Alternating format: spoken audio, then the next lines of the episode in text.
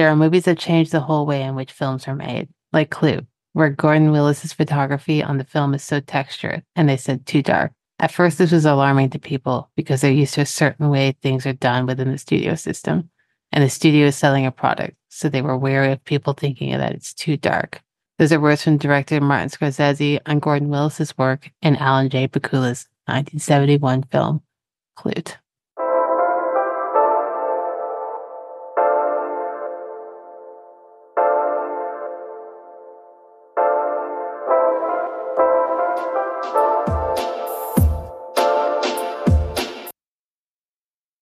Seeing Faces in Movies is a podcast where each month I focus on the works of a different director or cinematographer. And each week I invite a guest on to discuss the film and the artist's filmography. I'm your host, Felicia Moroni. A quick synopsis of the film is a small town detective searching for a missing man has only one lead a connection with a New York prostitute. Tagline for the film is One man is missing, two girls lie dead, and someone is breathing on the other end of the phone. The film stars Jane Fonda as Bree Daniels, Donald Sutherland as John Klute, Charles Cioffi as Peter Cable, Roy Scheider as Frank Ligourin, and Dorothy Tristan as Arlyn Page. It's written by Andy Lewis and Dave Lewis, cinematography by Gordon Willis, directed by Alan J. Pakula, edited by Carl Lerner, and music by Michael Small. So today my guest is Ryan Ritter. I know him from the Royal Film Club and I know that you have your own blog where you write about film and you also have a podcast that you co host. So, Ryan, thank you so much for joining me today. I really appreciate it. Oh, the appreciation is all mine. Uh, honored to be here. Thanks for having no, me. No, of course. I'd love for you to tell the listeners a little bit about your writing and your blog. And if your cat wants to join too, I'd love I'd love for them to join. Yeah, the so cat. That, yeah. Oh, yeah. Uh, that's that's our youngest. We have two cats. I don't know how interesting that is to anybody, but yeah, she doesn't really read my blog too much, but um, that's okay. Yeah. Um, I'll start with the uh, blog information first because I think that has like a pretty direct correlation to um, the kind of stuff that you do here on your show. Uh, it is mostly a film blog. It's called Crittical Analysis. Two things to know about that title. One, critical is spelled with two T's Mm-hmm. It's a great marketing move to uh, take a word everyone knows how to spell and then change it just a little bit to make it confusing. Yeah. So the, the, the second T for Rit, Ryan Ritter, crit. You see how it's clever. Um, and, yeah. th- and the second thing is it can be done as one whole thing, critical analysis, or it can be done with a dash in the middle, dealer's choice. Uh, once a month, I post a movie related blog. I've done um, I've done articles on uh, Killers of the Flower Moon. There should be one up regarding Priscilla, Sofia Coppola's latest. And I leave myself a little room to do some bonus articles here and there. There's some Christmas stuff posted a little bit ago. So yeah, people go check that out. Critticalanalysis.com yeah. with two T's. As you mentioned, I also do host a, a podcast. It's called Pop Culture Historians. It's with my longtime friend of 20 years, Jimmy McShane. Mm and that's a little bit more uh, populist, a little bit more loose. It's less focused in the blog, kind of by design. But the driving ethos is we like to take our pop culture fixations and take them from the very beginning and kind of go through the history of them. I think the impetus mm, was okay. kind of as a pandemic project. My friend Jimmy is a humongous Doctor Who fan. Mm, okay. A little sci-fi show some people might have heard of. I had never seen an episode, so he's like, "I found the perfect end. I'm going to take you through the history of it." And kind of get a novice's point of view and an expert's point of view. And we've extended that out to like movies. Uh, we've done a little Halloween uh, series not too long ago, going to the Universal Monster movies. And for those out there who uh, are into superhero movies still, we're going to the history of those, going all the way nice. back to like 30s, 40s, and 50s, the old serials, and going through weird stuff like Wes Craven's Swamp Thing. Yeah, so the, just be a little bit of something for everybody um, is the goal. Yeah, check it out. We're on uh, Spotify and Apple Podcasts. So we'd love to have come join us. yeah, please. I'll I'll have all both those things in the show notes for people to check out and and link to. I know that you on the podcast did recently an episode on Batman and Robin. Yes, yes, indeed. And I get a lot of hate only because people think I'm joking, but I'm very serious when I say it's my favorite Batman movie. I think it's fun. You know, if I had known that, we, I would have come snag you to um talk a little bit about it. Um, yeah, no, it's an interesting episode. Those Batman episodes tend to uh, go pretty long because there's lots to talk about. And uh, yeah, we were kind of mixed. We kind of sat there and go, is it good? Is it bad? I couldn't come to a decision still. Yeah. Because but what's beautiful about it is also what's weird about it, and then vice versa. They will never make a Batman movie like it ever again. I will tell you that. No way. No, no not not no how, not no way. Yeah, no, that was a fun episode to put together, um, for sure. And uh, you mentioned the Royal Film Club. Um, mm-hmm. Our very first episode post credit scene, we got a little um, quick capsule review from the uh, head of the and founder of the Royal Film Club, Greg Kleinschmidt. So it should be a little treat for people at the end of that episode as well. Shout out, Greg. He's a great guest and a great guy. He really is. Do you kind of remember when it was that you started to watch films more so as like, I want to actively seek out certain films as opposed to just renting the movie of the week? It's an excellent question and uh, one I think about a lot because I grew up mm-hmm. around movies. I had a lot of different sources. My two main when I was a kid were my grandparents and my mother. Uh, my grandparents were European immigrants and they spoke excellent English, better English than I can now, to be honest. But their interest, because of that, because of the kind of language barrier, they kind of uh, zeroed in on a lot of comedies from the 30s, 40s, and 50s, uh, kind of vaudeville kind of stuff. So there was a lot of, um, you know, there's like Three Stooges, which are kind of more short based, but there's also like Laurel and Hardy and um, mm-hmm. Marx Brothers, which is also more wordplay and stuff. But um, that's how I got access and uh, exposure to a lot of those great comedies, the Leo McCarey kind of movies from the yeah. kind of beginnings of uh, old Hollywood. And then my mom was the one that introduced me to like Spielberg and Lucas and all those all those great movies that, of course, everyone loves. Everyone who's into film started mm-hmm. there, probably at least in our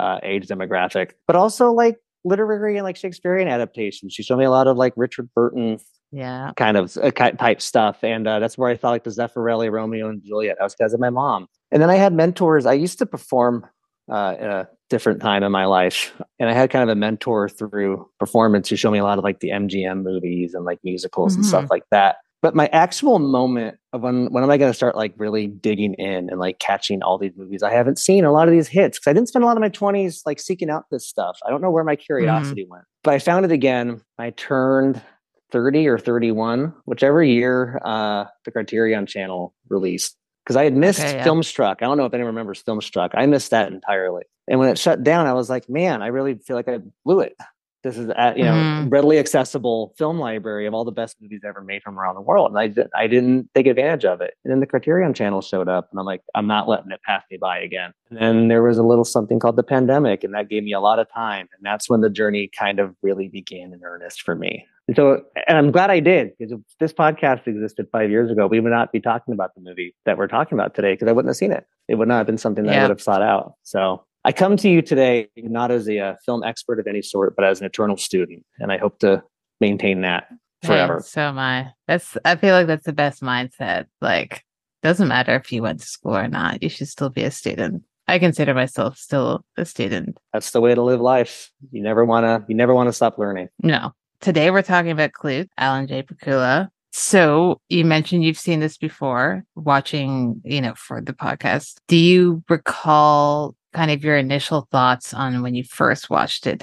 Had you heard of it before? Was it kind of like a, a murmur of a film that you kind of knew was important? And what made you, you know, seek it out? Yeah, that's actually a great kind of transition question because I can kind of pick back up on that 2020 year when I'm like, I'm going to do it. I'm going to start watching yeah. these things. That's, this was a pandemic watch for me and it was a mm-hmm. Criterion watch. I don't remember what the actual, because, you know, for people who I'm sure everyone listening to this is familiar with the channel, but they tend to kind of release things and like kind of fun themes and interesting themes and yeah. kind of unintuitive themes. I don't remember if this was like a starring Jane Fonda kind of collection or maybe like a 70s paranoia thrill. Mm-hmm. Don't know, don't remember.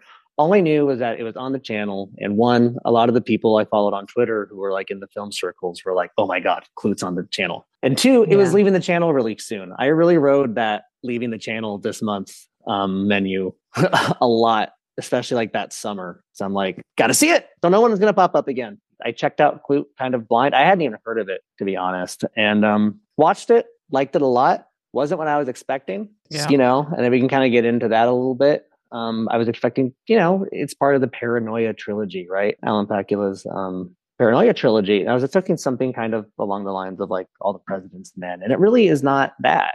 And um, so I ended up really liking it. But I had to stop in the back of my mind. Like, I bet when I revisit this, now that I'm kind of calibrated as to what it is and what it's trying to do, I bet I'm going to love it. And then I guess this is where we find out if that panned yeah. out or not. I guess you'll just have to keep listening for a couple minutes out there. Yeah. But uh, yeah, that's my that was my that was my initial uh, mm-hmm. run in with Klute, the movie, as opposed to the character. Yeah, yeah, that's fair. I mean, I feel like my mine is fairly similar to well, two things. One, I also still to this day I have like a very I don't even want to get into because it's going to make me seem like a real loser. But I have like a oh, let's do it. Like schedule for my movie watching for the month. It's really bad. But part of that schedule is going through and like the first of the month, I'll look through what's leaving Criterion. I'll make the list of everything I want to watch. There's usually like 20 movies. I'm like, I'm very serious about it. The first day of the month, I'm like, gotta check. I gotta make that list and I gotta finish it. Honestly, I, can't even. Do, I, but... I, I, can't even make fun of that, and that no one out there should. Because I wish I. That's the kind of. I wish I was that organized. Let me put it that way. Um, I, I really. The only do. thing I'm organized about in my life. It's it's weird because like I'll have that, and then I have every month I have a themed month that I do. So December is usually westerns month, so I make a huge spreadsheet of movies that I need to get through. So I'll do that. And then I also have the podcast movies and I'm also part of like three film clubs. It's actually really bad. And everyone's like, how do you have time? And I'm like, I work from home. Is that?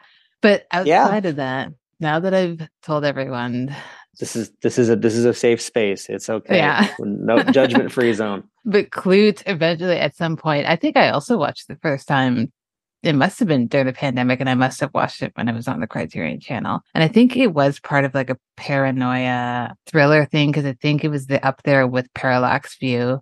So I would have seen it at the same time. It also wasn't what I was expecting. I don't know what I thought it was going to be, but it wasn't what I was expecting. And that doesn't mean I didn't like it. I did like it, but I also was like, I think on a rewatch, I'll love it. So guess you'll also find out, listener, if we both liked it more or less, because sometimes that happens. So, sure. Should we rip off the band aid and find out? Yeah. I mean, yeah, it, the second the second watch for the show really unlocked it for me, and I was really yeah. able to. Sometimes with kind of unintuitive movies and movies that are made kind of unintuitively, and I would argue that this is a movie that is made kind of unintuitively. Once you're kind of calibrated to what it isn't, the second time you can enjoy it for what it is. And what it is yeah. really is this very like sensual, to put it very lightly, um, character mm-hmm. study. I mean, it, that's a term that gets thrown around a lot. And I think sometimes but little basis, but this really is a character study. It's about these two, arguably three, even more arguably one, really interesting character uh, put in this very, very kind of dark, grimy story. um, mm-hmm. And being able to enjoy it for that, and especially looking at through the lens of cinematography, which I don't often do. This is going to be an interesting little challenge because again, coming from a performance background, yeah. I, I, tend to I tend to latch on like acting first, and then with like the writing for the blog, I do a lot of director based things, and so I kind of like so this is going to be an mm-hmm. interesting mm-hmm. challenge, and thankfully there's lots to talk about. Yeah. In terms of cinematography. Oh yeah, for sure. I mean, I feel exactly the same way. Like it definitely is exactly what you said. Once you know what the film has to offer, then you can fully focus on what it is offering you as opposed to trying to figure out what's happening and where it's going. Because I, I, think with some films that have like this big reveal at the end, even though I don't find the reveal super huge. We just, we know it's going to happen. It's not like it's a twist or anything. We know something's going to happen. So that cause you know, let's be rewatchable. But I think that I just was able to actually appreciate what everything that was happening. And I was also looking at watching it through the lens of like, you know, Gordon Willis's work, which added just that extra layer of enjoyment for me. So mm-hmm. if you're ready to get into Klute, I am. Let's do it. One of the first things I wanted to talk about was, you know, the the framing in this film. I think the framing is really beautiful and the way people are framed in this film, specifically Bree, who is Jane Fonda's character. So I noticed on this watch oftentimes that we're kind of observing her. The camera's placed in a situation where we're observing her in a way that's not just the camera there in her setting. It's clearly watching her because we're supposed to be watching her. So we're seeing her often through windows, seeing her through the door frames, through mirrors. And we're watching her the way she's being watched by someone like Klute or our unseen killer at this point. How do you feel about the fact that this is a a thriller of some sort. There's a spy element and trying to figure out what's going on. She's a call girl. We're put in this position of sort of a peeping Tom esque position. How do you feel that the ca- camera translates in this situation here? Yeah, I noticed the same thing that you did, and there's a couple different shots in particular that um really stood out to me as far as kind of like framing and telling the story through how we see Bree. Uh, mm-hmm. There was that one I think you were alluding to, and um, uh, uh, not always great with character names. I don't remember who she's who Bree is talking to, but it, it's from Klute's point of view, and we're getting this. We're getting this basically like a monologue scene. Bree is talking to one of her clients and kind of telling this mm-hmm the story. And I won't say a lesser movie. I say a different movie would do it kind of, you know, slow zoom in on her face, um, maybe a couple of reaction shots here and there, but to kind of drive the power and the tension from that. And it's all done. Instead, here in Klute, it's done but basically like it's in darkness. Her back is to the camera. She's far away. And I think that's where a lot of the um, tension of the movie is drawn from as well, is this kind of like off kilter we're seeing people in ways that we're not used to seeing them in movies. Yeah. And I think that's really bold. I think a lot of that comes from cinematography. And I will say too, this will come up somewhere in here as well. I don't know, but like it's shot in darkness. I should say you can still see yeah. what's happening. What an amazing thing in this world of a kind of we're kind of in a sludgy time for movies yeah. that are shot in darkness and you can see everything that's going on. And the second shot, a scene between Klute and Bree. And just from the way Klute is standing, he's taking up like two thirds of the screen and Bree's kind of shoved it, you know, she's sitting on a bed or lying on a bed or whatever, but she's kind of forced into like this uh, right third of the screen. So she feels very cramped, even though mm-hmm. in reality, if you were to be on the set that day, there's probably lots of space between them. But just because they placed the camera just so and Gordon Willis played it just so, you feel really, really, it's a claustrophobic movie, even though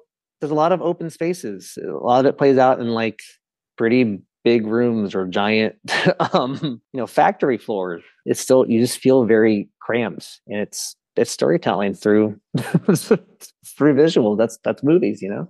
Exactly that. That shot is interesting too because i was reading about it. He was being interviewed and they asked him specifically about that shot you know why is donald sutherland's back taking so much of that frame? It's because they really wanted to make Bree look very small and smothered because she is being smothered throughout this. And she wants to appear free and like she's in control but she's very much not only because there's no way to be in control in a situation that dangerous so they're always just trying to smother her and make her smaller and not in like a demeaning way but just to be like this woman is in danger and she's not fully taking it not maybe not taking it seriously, but maybe unaware of how dangerous it actually is. So it's a great shot.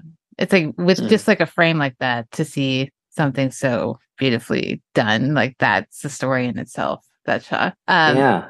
What I've noticed with watching quite a few of his films and rewatching, and specifically with this one, I find that there's a lot of space given to the actors. And, and what I mean by that is that allowed to take up as much or as little of the frame as possible. And he does that by honestly keeping the camera very still. And sometimes you just place there in a way it's framed perfectly because it gives you just a, what you need to see, but it's allowing cam- uh, actors to walk in and out of the frame as they need to, because a lot of times we don't need to see someone, right?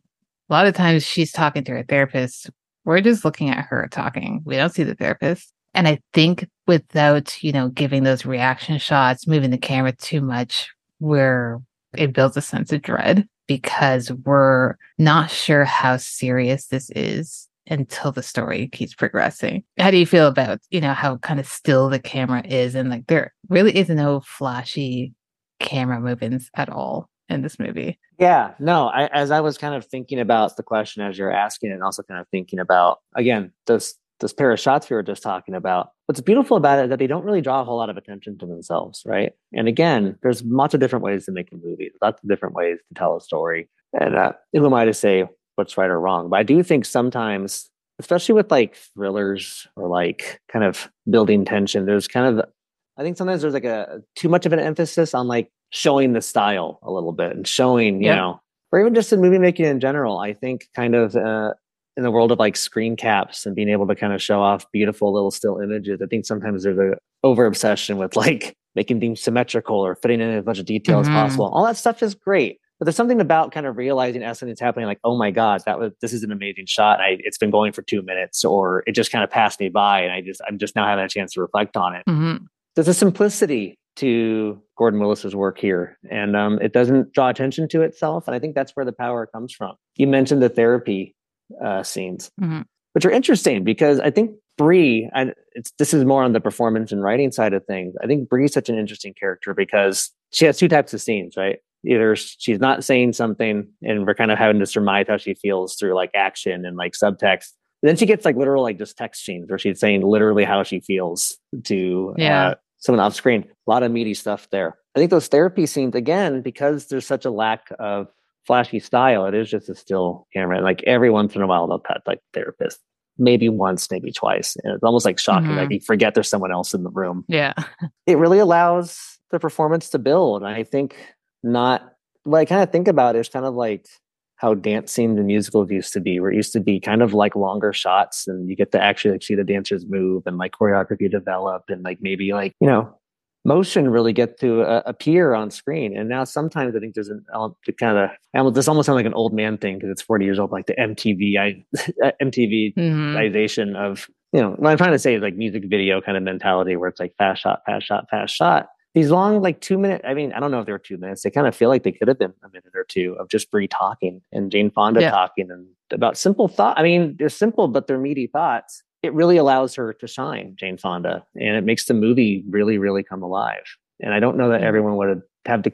I hate to say courage. That seems like an overreaction, but there's nowhere to hide. The movie doesn't give itself anywhere to hide on these things. I think that's it's it's really cool. It's not the kind of thing I would have noticed the first time. No, I mean I agree. I think that certain films call for flashier shots. This one doesn't. And with Gordon Willis's work, he is very in tune to the story and who he's working with. I was reading an interview with him in terms of actors because he originally wanted to be an actor and decided that wasn't for him and, you know, ended up being a cinematographer for the best, probably. I mean, maybe he was a good actor, but I was gonna say what a what a transition. It's usually yeah. like direction or writing. No, cinematography. As far away from the front of the camera as possible. but he said with that background, it gave him an, a sense of empathy for the actors and what they have to offer when they're on set. So a lot of the times he's really using his camera in service of their performances, um, as opposed to being like, I need to stand out. Eh, but in that way, it still stands out what he's doing because if it was flashier or if he's trying to do too much, it would take away from everything. So it just allows people to everyone to do what they, you know, are there to do. And it's different in every on every film that he's worked on because the reason why I wanted to do Gordon Willis is because when I think of 70s American cinema, I always think of Gordon Willis because he did so many of the great ones, you know. Actually, oddly enough, not even covering The Godfather on this series, even though that's you know, that's a huge one. I think it's because it's a huge one. It was tempting. Yeah. I was like, no, I'm not the guy to do it.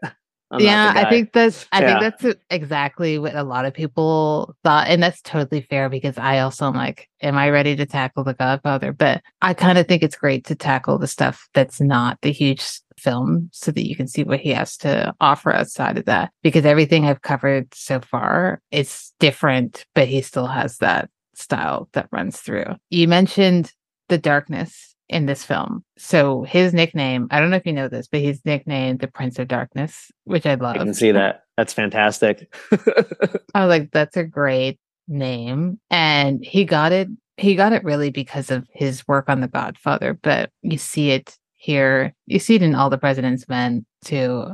There's a sure. famous scene in the underground car park with Deep Throat, but you see it a lot here. And as you said, scenes can be fully dark but you still see what's happening. And that skill to be able to figure out where the light is. So I don't know if you want to talk about just how you feel in terms of this film and just watching other films or other types of media. I see it a lot in modern television where things will be dark and you're like, I cannot see, but I know that's not what you meant to do.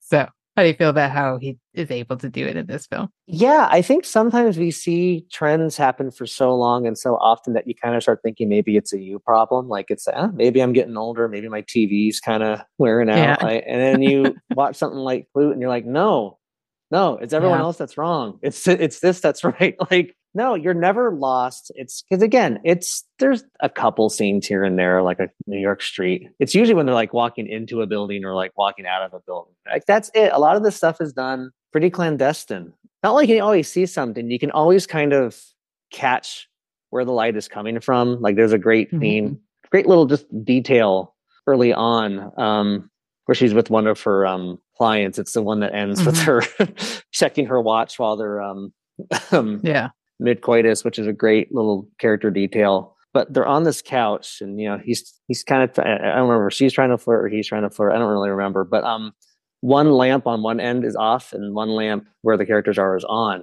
and it's like boom, perfect. I know exactly where I am. It yep. makes perfect sense, and you know it's not like it's Barry Lyndon where it's all shot via candlelight and mm-hmm. stuff. I mean, it's like you know they set it up traditionally, but it's a great it's a great magic trick. I legitimately, I mean, I don't have the know how to even begin to figure out how it was done. But I feel like even if I did, I'd still be sitting there going like, how did he do it? How did the yeah. Prince of Darkness do it? but it's great. And it's so in service of the story, which we've been talking around, we've been talking about the story here and there.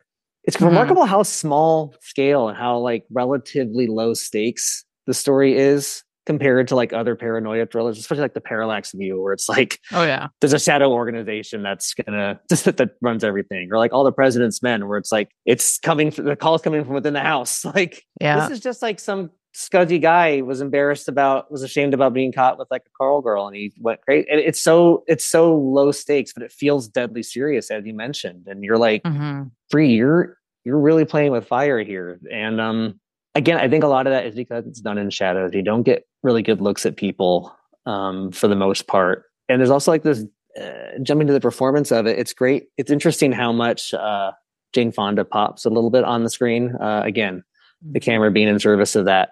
But the camera's also in service of Donald Sutherland, whose performance I get, think it's a little slept on here because it's not showy. I think he has a trickier yep. job because he has to be repressed, uh, stone faced, uh, out of his mm-hmm. element and I think the camera serves that too. Um, he's often at kind of awkward angles and POV shots. And at, I know that I think Donald Sutherland had issues with doing this movie. I don't know if that is accurate. I think that's the impression I get. I don't know if he had a great time doing it, but um, he comes off great in this. If that's the case, and if it's not, we can just snip that.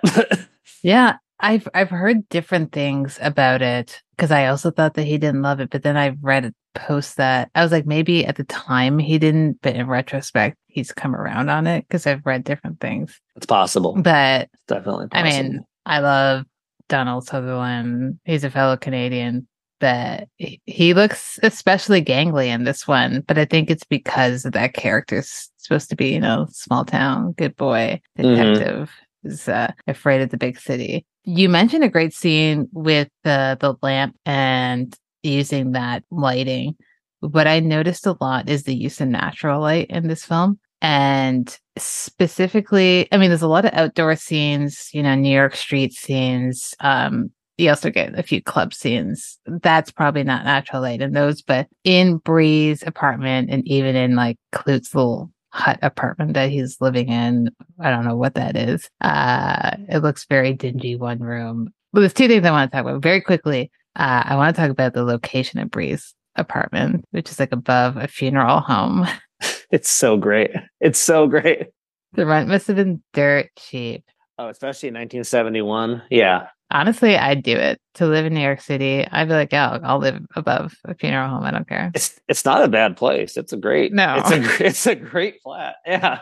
Yeah, she lives by herself. So hey, exactly. it's a lot. Most people can't say that in New York. But two, when we get the scenes of her alone in her apartment, or even when Klute is over, a lot of it is lit just by the lighting in her actual apartment. So sometimes it's a candle that she lights, sometimes it's like a wall lamp or the lamp in her bathroom. And it just makes this, the space seem very lived in. But she's still kind of enveloped in black most of the time. So I'm going to read a quick quote.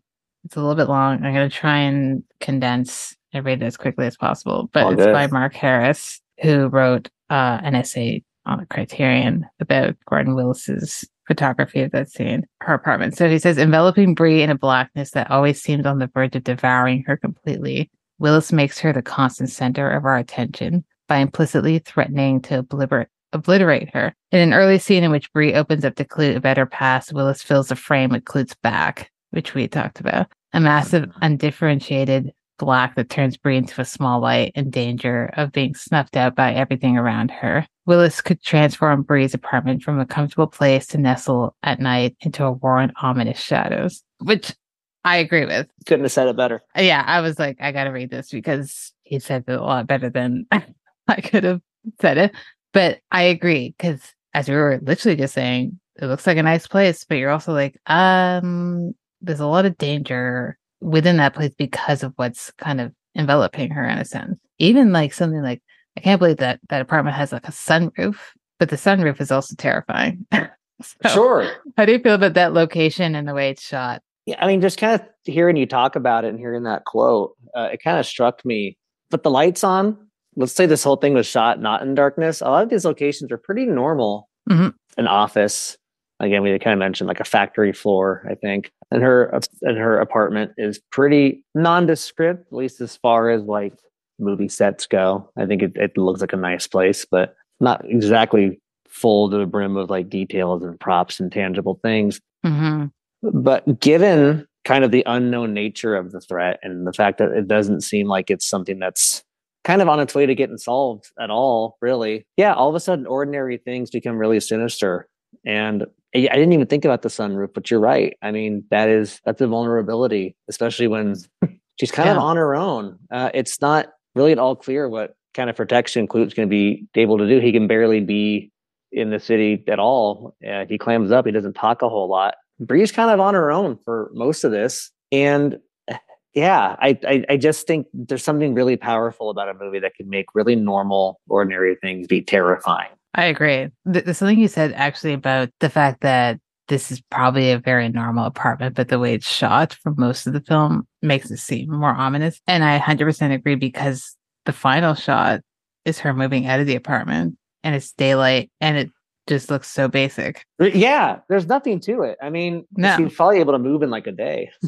yeah. I was like, how did you fit all of that in those bags? Where's the rest of the stuff? But uh, that was just me being like, you know, hating moving. But I mean, yeah, I still a, it's there. It's basic, yeah. but it looks like I'd still accept the apartment. Oh, absolutely. Whatever. Oh, absolutely. You'd hate to there's not a game anyone should play, but I wonder what the rent would be now. Oh Something obscene. Yeah. Probably all gentrified now. now. and stuff. Yeah. yeah. It's, yeah. It's probably like five people living in that. Exactly. yeah. Don't, don't, no one look it up on Zillow or anything. It'll just be no. depressing. Yeah. Don't do it. Another thing I want to talk about. So a lot of the scenes is because this film is a lot of, it's like a dialogue based. It looks like a lot of dialogue, a lot of people talking. There's one scene that stood out to me on this watch. I don't even know if I fully remembered it from the last watch I had, but it really stood out now. One scene where there's not really much dialogue. There's a bit of background dialogue, but it's when Klute and Bree are at this point, they've slept together. They're being very flirtatious going out. They're at the fruit market. They're buying yes. fruits and just the performances between them is just so great. And just the way the camera follows them in like that very flirtatious way, I find it's like kind of flirting with them too. I just found it so sweet. And it's weird that I didn't remember it because it really is one of my favorite scenes in this movie of just and when she kind of, you know, grabs the back of his shirt and you can see how happy they are in that moment. They're being shy with each other. I just love it. I love that scene. It's a one it's a wonderful scene. I love that you described it as like the camera kind of flirting along with them. Mm-hmm. I don't have much to say about that. I think you put it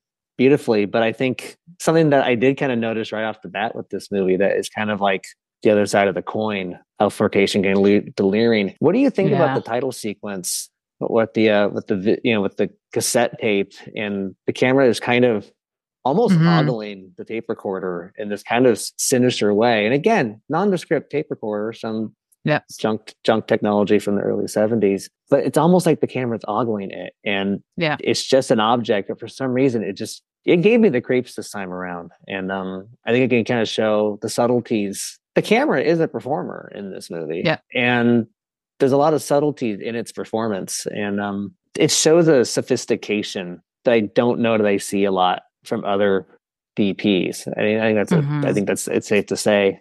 But yeah, it's interesting that you kind of brought up like the other side of that coin, where it can be very loving and really show these two people, and it's kind of at a, a crossroads for those two characters. Mm-hmm. This is mm-hmm. a possible future and a possible ending, and yeah. the camera really sells it. It's it's a rare moment of lightness in a very kind of dark and kind of cynical movie. Yeah, it's great. I agree.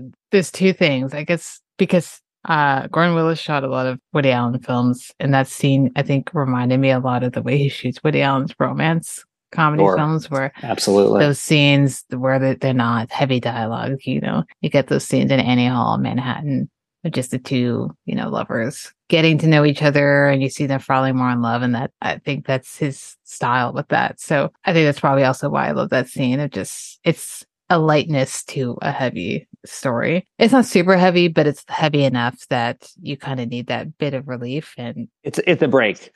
Yeah, it's a break. Like, okay, I can break. I can relax for a second. Yeah, I can. I, yeah, I can. I can. I can let go of the breath I've been holding in for twenty yeah, minutes. Exactly. Uh, but the title sequence, I also felt creeped out by it this time. The first time I watched it, I think because of the way it's shot, it's kind of in darkness and you're just you know, looking at that tape recorder, I thought it was like, oh, this is going to be kind of a Hitchcock style movie, murder by numbers thing. And it mm-hmm. is ish, but because it's the 70s, they're always still, you know, defying the set norms by old Hollywood. Yeah. This time I definitely was like, oh, okay, now I know what that recorder means because the first time you watch it, you don't know what that is. You probably are like, okay, this is a detective, so it's the detective is going to be, you know, using this in some sort of way. Once you realize, oh, what it's used for, you're like, oh, it's a lot darker. It's very dark. Yeah.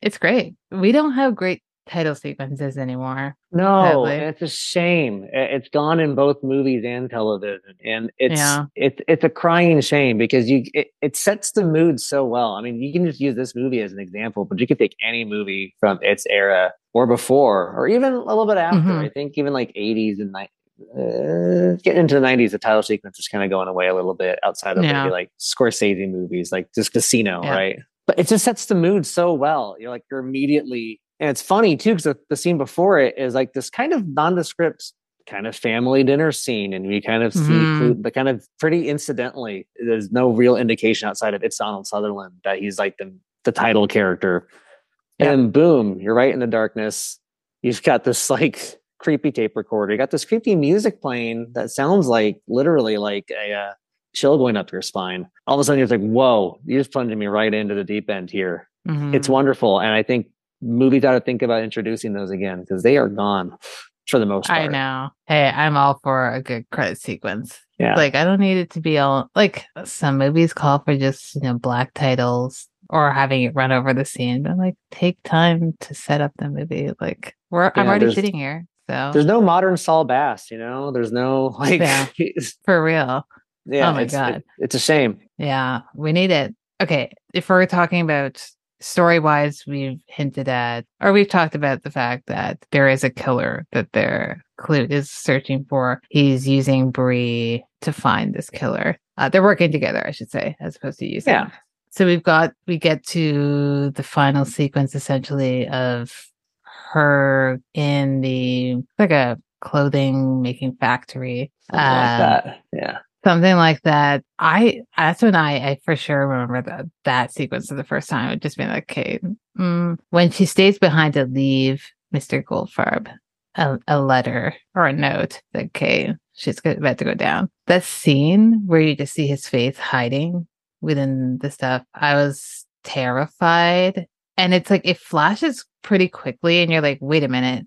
And then you go back to Bree for a while and then it flashes back. And I'm like, I'm like white knuckling it at this point. I'm like, I'm terrified for her. What's going to happen? Before we get into their discussion, because they do actually sit down and talk, if you want to call it talking, how did you feel about his introduction? I mean, again, just that um that shot that you mentioned. I mean, as you're mentioning, I started kind of jumping up and down. I was like, oh my god, that's right. Yeah, it creeped me out too. I think what was really interesting about it, and it's a small choice, and again, it's kind of the use of the space, and it's the camera coming through once again here. It's not so much that he's hiding behind these garments because, like, you know, he could have been mm-hmm. hiding in mm-hmm. the dark would have made sense. He could have been hiding like behind, you know, one of these like kind of clothing fabrics. No, specifically it's through a garment bag. So he almost has yeah. like this like filter over him. That little detail turned the creepiness up to like yeah.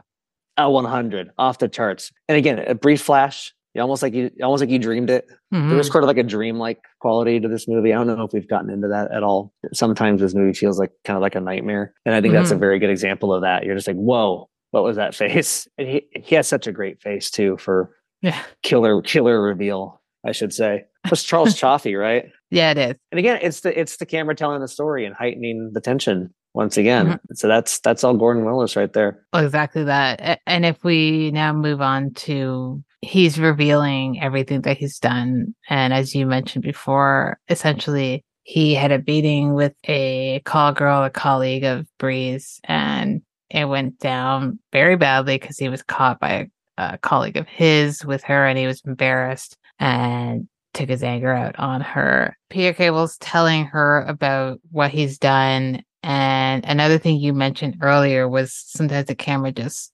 focuses in on Jane Fonda or other actors, but Jane Fonda in this scene and allows her to do her thing because she barely speaks in this scene. One, she's terrified. She's also listening to a recording. The recording is played in the background and we kind of get flashes of both of their faces. What I notice a lot in this is that his face is lit, is half lit. So you kind of get this two face thing going on that really makes him more sinister. If you weren't scared of him, you know, hiding behind the you, you definitely it's a normal now. thing to do. I'm with him so far. Yeah um yeah if you're if that's like a thing a daily thing and you're like yeah he seems like a normal, normal guy at this point i hope that you no longer feel that way. But they're both just sitting there listening to this recording that's another thing of like that probably wouldn't get done in a lot of modern movies of letting a recording play for that long while the actors are just sitting there kind of reacting to it. So I love that. But in terms of the way it's shot and performance of just zeroing in on Fonda's face and not super, super close, but close enough that you literally see the snot coming out of her nose is just beyond phenomenal. So how do you feel about this this final sequence? Yeah, she really earned her Oscar there. Yeah. Man, again, again, shot immaculately and shot with a lot of courage, gives him nowhere to hide. If the shot doesn't work, the finale collapses and then mm-hmm. the movie sucks. I mean, I, I, hate to put it in such stark terms, but that is that is kind of what that stake here, right? But they they trust they trust their abilities, they trust their performers, they trust themselves to be able to kind of naturally ratchet up that tension until you know mm-hmm. Klute does show up at the last second, and then Cable kind of jumps out the window, which is such an insane thing to do. I really love that. Um, there's no music playing either. I mean, we mentioned kind of like this kind of chilling, kind of spine, literally spine tingling music is what it sounds like, and it it's not none of that here. It's the recording, mm-hmm. it's a shot of the two actors' faces, and that's it. They've really given themselves no wiggle room. Yeah, and it's so thrilling. it really yeah. is. They, they, they, there's no there's no real way to edit themselves out of it if it goes wrong. And thankfully, they have two performers who are up to the task. And mm-hmm. you know, she's doing a lot by not doing a little, and he's doing nothing at all. I didn't even think about the uh, half lit two face quality. That's so perfect. That's so mm-hmm. that's so establishes who he is. It's so in line with what we know about him. And it's so in line with what he's saying and like what his plot is here. yeah. I don't know if I've already said this, but um, it struck me watching this that there are no elements of the production that's in conflict with each other, and that is very, very rare. Even with like yeah. the best movies, there's like a thing of like ah, the wardrobe got probably mm-hmm. like the hair is a little out of place, whatever. Yeah, everything, everyone is kind of doing their thing, but also in tandem with everyone else. Like the performances are kind of right in line with what the direction is trying to go for. The director and um, the cinematographer are perfectly in sync and it goes on and on and on like that. So even if this is like not someone's cup of tea as far as a movie goes, I can understand that. It is again yeah. unintuitive. I don't know that anyone could deny it wasn't immaculately made. and immaculately shot. That would be that would be a shocking opinion if I heard yeah. someone say that. I mean, yeah, that's the nicest way of putting that. I really I suppose they're I suppose they're out there, but I, I suppose I'm sure they know, are. There's an opinion there's for always one, but yeah. yeah. But yeah, it would be hard to deny how beautifully shot it is. Speaking of, is before we get into performances, because I do want to talk, we have talked a bit, but I, I do want to actually talk about a bit more of the performances, specifically one person we haven't mentioned at all in this. But before we get into that, is there any other visual scenes or visual cues or stylistic choices that we haven't chatted about that you want to talk about before we move on? There was one thing, and I don't remember if you might have alluded to it earlier, and this might mm. assist the other person. This might help assist us into this other performer we may not have talked about yet. The scene okay. where Bree runs back to Frank in the club, yeah, uh, played by Roy Scheider, who is in yeah. primo creepo mode. We've been yeah. talking about how much this film is shot in darkness, and that is one of the first things I think of that doesn't have it's it's using color, and it's like this oh, deep, yeah. nasty red, and um, mm-hmm. it's her running back to the devil and sitting at his right hand side on his throne. It's a descent into hell, and like all of a sudden, the movie's going like we're not doing the shadows thing anymore. We're playing with color. I don't remember this from the first viewing. This is like mm-hmm. kind of like a brand new scene to me. And it was like this gut punch. like I just felt so in despair it's because all of a sudden, boom, we're using color now. And it's like this really, yeah. again, na- nasty shade of, it's almost like maroon or like wine colored. And it's, it's shocking. And um, just, I, I could just, I would just be repeating myself over and over. How many times can I say how brilliant it is? It is. It's no, brilliant. it is. I'm glad that you mentioned that. It had come up in my mind, but I was like, I couldn't find an avenue to get to it. So I'm glad you brought to brought it up. I 100% agree with that. It, that's another one that stands out because there's so much color, but the color is kind of ugly and bit muted, and yet it's still bright in contrast to the rest of the film. And it is essentially, I hadn't even thought about it like that. It's her running back to the devil, you know, and his like lavishness, but it's not mm-hmm. even really lavishness. It's just kind of like because like a party going on, but it's not like a fun party. It's just kind yeah. of like this nasty club.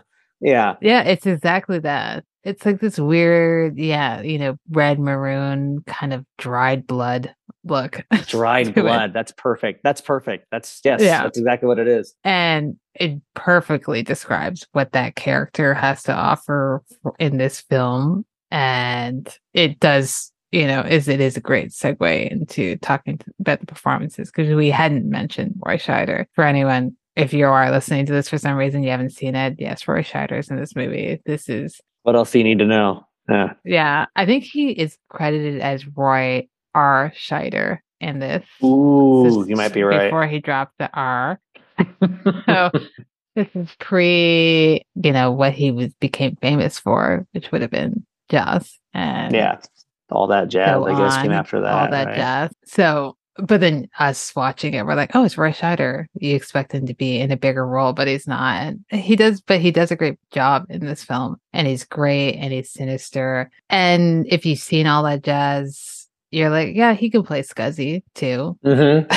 Even though Bob Fosse is like a well off man, he's still very scuzzy. Very. He has the perfect 70s actor face. And I miss faces like that in film. Yeah, these people who are like relatively young but still look very weathered. I mean, yeah. I, I, can't I can't claim to know how old Roy Scheider was in this movie, but I bet no idea. Like at least there's probably like a ten year difference between how what he was and like what his face looked like. Yeah, but it is kind of a you know it's especially shocking to see him in something like this if you only know him from something like Jaws, where he is kind of mm-hmm. like this you know beleaguered hero, law enforcement. Um, I, I, hesitate to say he has like a clean hero face, but he mm-hmm. kind of looks like your dad. He kind of looks like anyone's just yeah, the, exactly a dad. That. And he looks kind of the same here, except he's playing like this horrific Tim, basically, who uh, has yeah. no remorse or kind of like looks at it as the it's just yeah. business, like whatever. Like who cares? All girls die all the time, whatever. It's not doesn't matter. yeah, and it's really really shocking, especially if you only know him from like some of his bigger stuff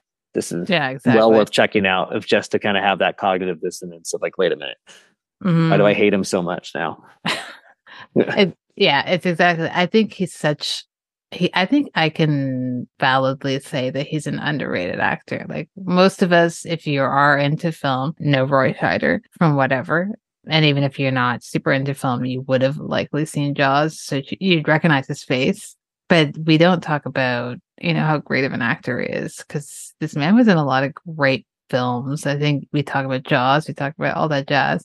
And some people talk about Sorcerer and whatnot, but uh, I recently watched him in a movie called The Seven Ups. It's like a mob story. He plays a cop in that too, but he's like a, a gritty cop, you know. He's yeah, uh, and he's great. He's just a great actor, and he's great in this, and he's a great contrast to the other two main actors in this. So before we get to more of Jane Fonda, we were talking about Sutherland and how he kind of takes a back seat in this, but I think he's purposely taking a back seat. And I think that's a service to how great of an actor he is, where he's like, I don't need to be the showy one. And he's still making a mark in this film. I think he's a great in this movie. He really makes you believe that he's like this small town guy. And we've all seen him in like a million movies. Like this man was really in a lot of movies. He's played so many characters, and yet you really believe in what he's putting out in this. What did you like about, or not like about Sutherland's performance? This film. My opinion on Sutherland's performance is one of the things that greatly improved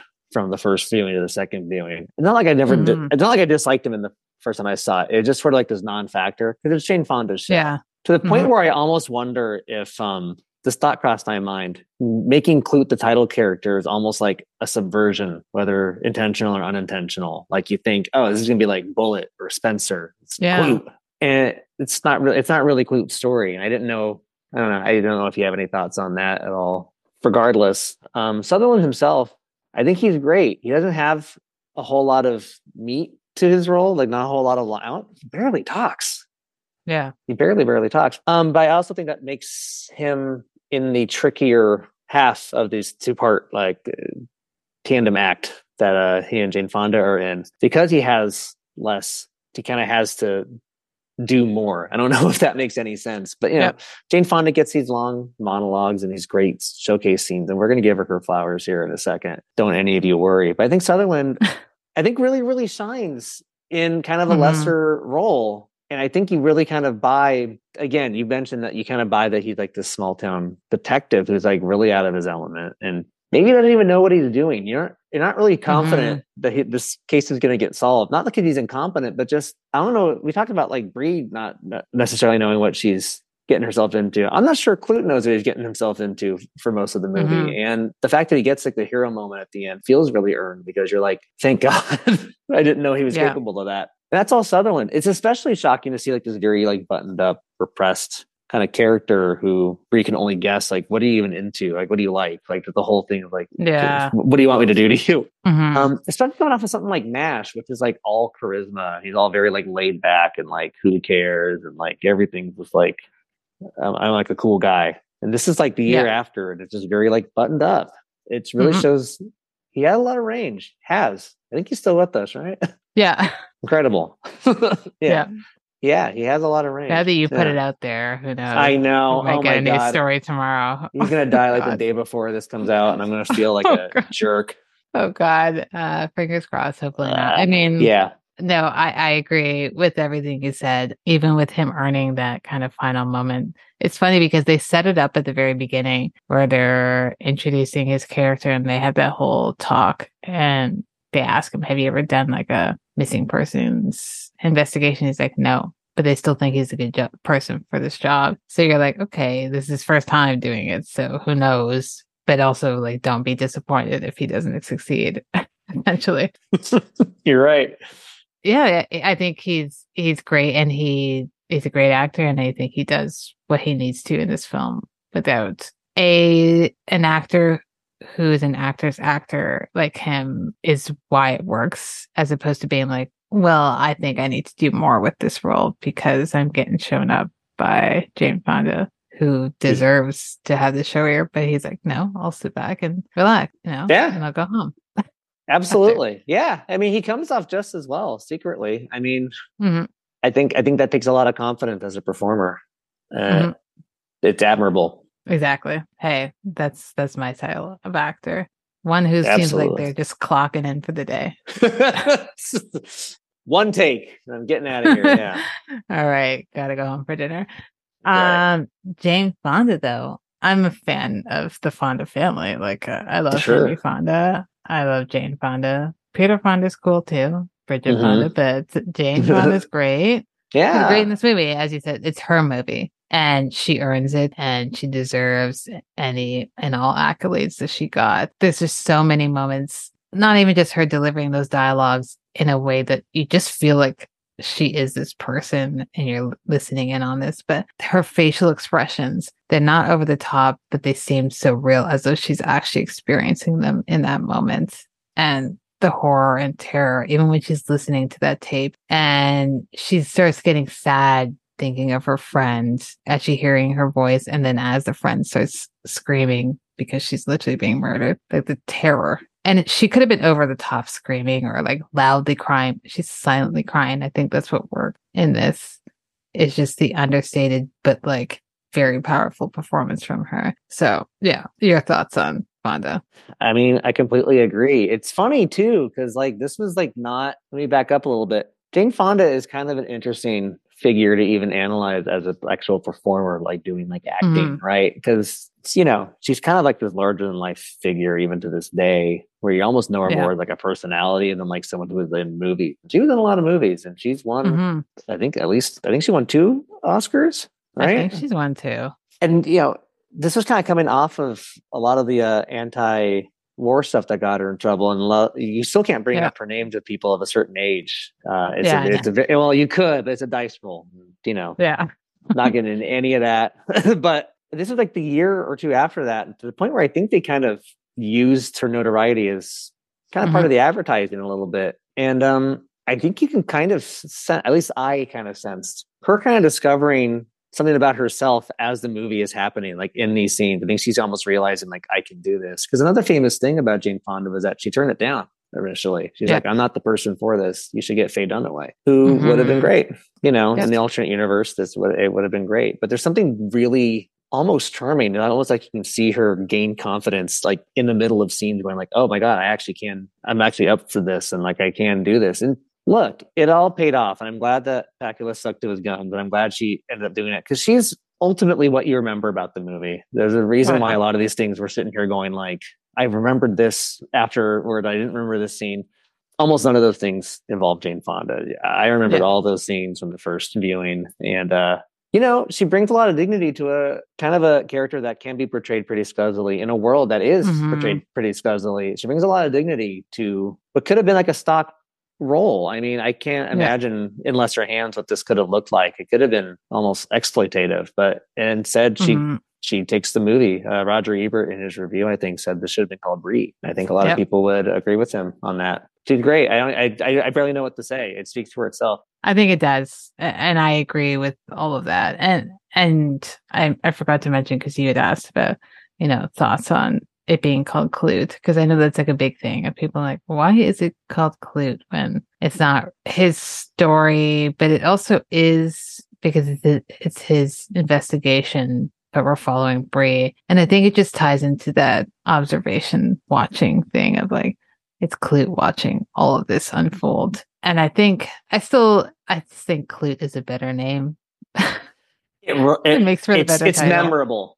You would never, yeah. yeah. You don't forget a title like that. Like what? Who comes no. up with a name like Klute? like it's it's it's great. Yeah, it's not a common name, so I, I can't. I'm not gonna be upset about the title. But yeah, no, I think, I think the, title's the performance great. is great all around. Cinematography great all around, and we touched upon the story. Are there any last words? Anything that we haven't covered before we move to the last segment? Yeah, I'm gonna look at my notes real quick. I think we covered. Mm-hmm a good majority of what I wanted to bring up. Um, mm-hmm. the other performance I thought was uh, very, very brief, but I thought she stole the show in her one scene was Jean Stapleton in a non Edith yeah. Bunker role as a Mr. Goldfarb secretary. Um, yeah, I, I admit to giggling at that. Yeah, again, what is there to say? The legend. Yeah, Jean Stapleton. I also, I was just like, I wonder if that's how I sound at work. just you know, harping on people. Mr. Goldfarb. Yeah. Yeah. They're like, ah, can you? That's not where that goes. Yeah, can you're doing you? it wrong. Yeah, yeah. Uh, I loved her outfit. It was like the the yellow on yellow color. Yeah, so I was like, oh wow, that's, that's of the time. Love that. Yeah, yep. Uh, iconic, as the kids would say. Yes, truly, truly. Absolutely. Like, wow, that's a look, and I I live for it. Absolutely. Well, that was those clues.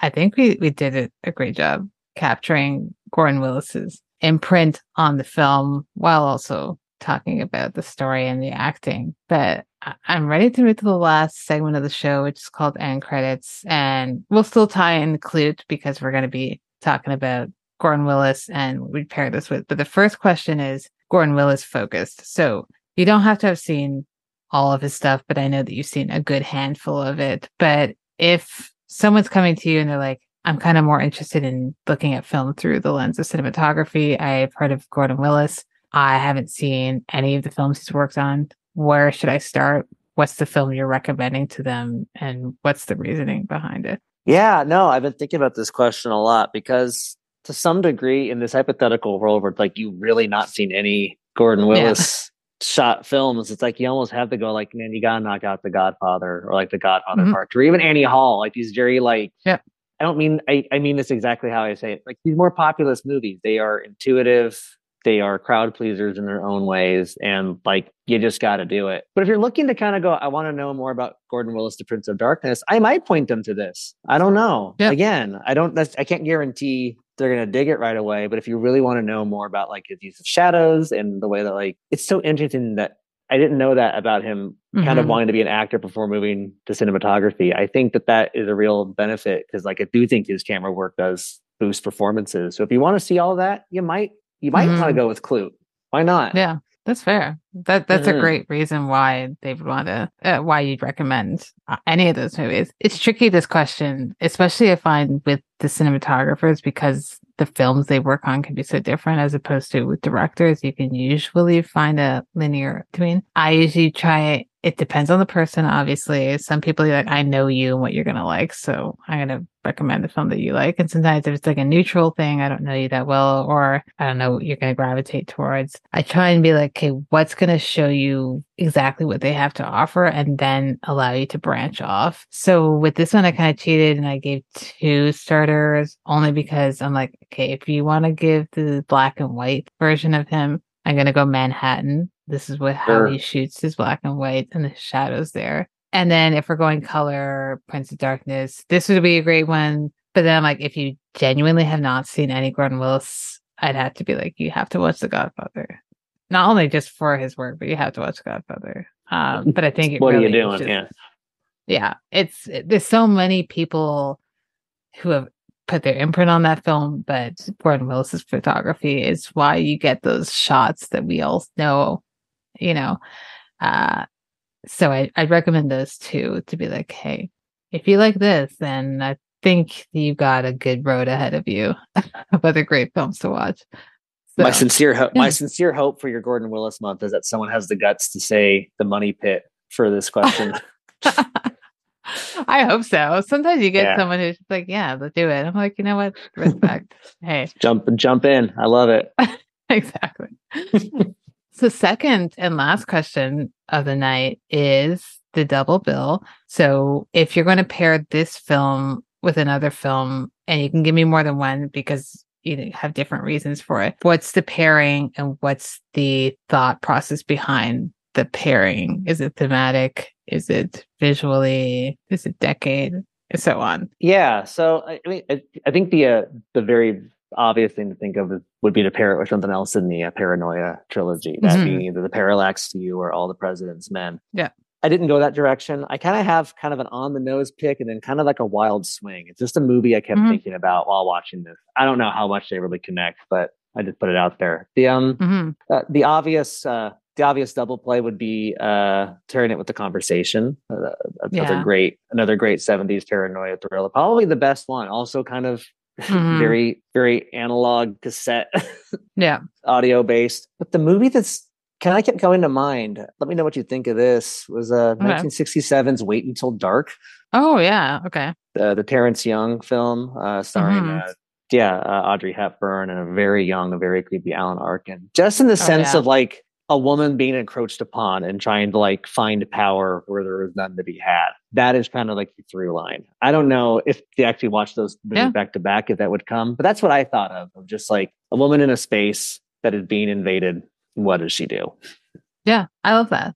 I love I feel like when I make a double bill, sometimes you want to be more direct. Like these are basically two of the same movies done differently ish. Or you're like, I'm going to pick a specific thematic element of the film and pair it that way. So I love that. Wait until dark I hadn't even thought of. I think that'd make a great double bill. They're both great movies. Yeah, absolutely. Yeah. I one of the one of the great thrillers of its decade, paired with another great thriller of its decade.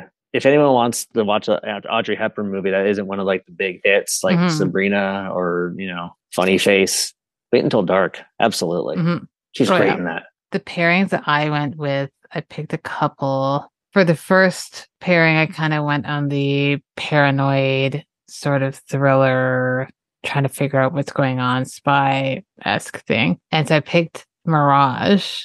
Uh, this is an Edward Dmytryk film from 1965 with Gregory Peck. And he's lost his memory as one does in those type of movies. And he's trying to figure out what's the deal? How did I get here? And he's essentially the spy of figuring out his own life, but it's very much tied to nuclear war also in the background, which sounds like it's overloaded with a lot of stuff, but it's really well done. It's really well shot. And Gregory Peck is a little bit older at this point, but he really pulls it off.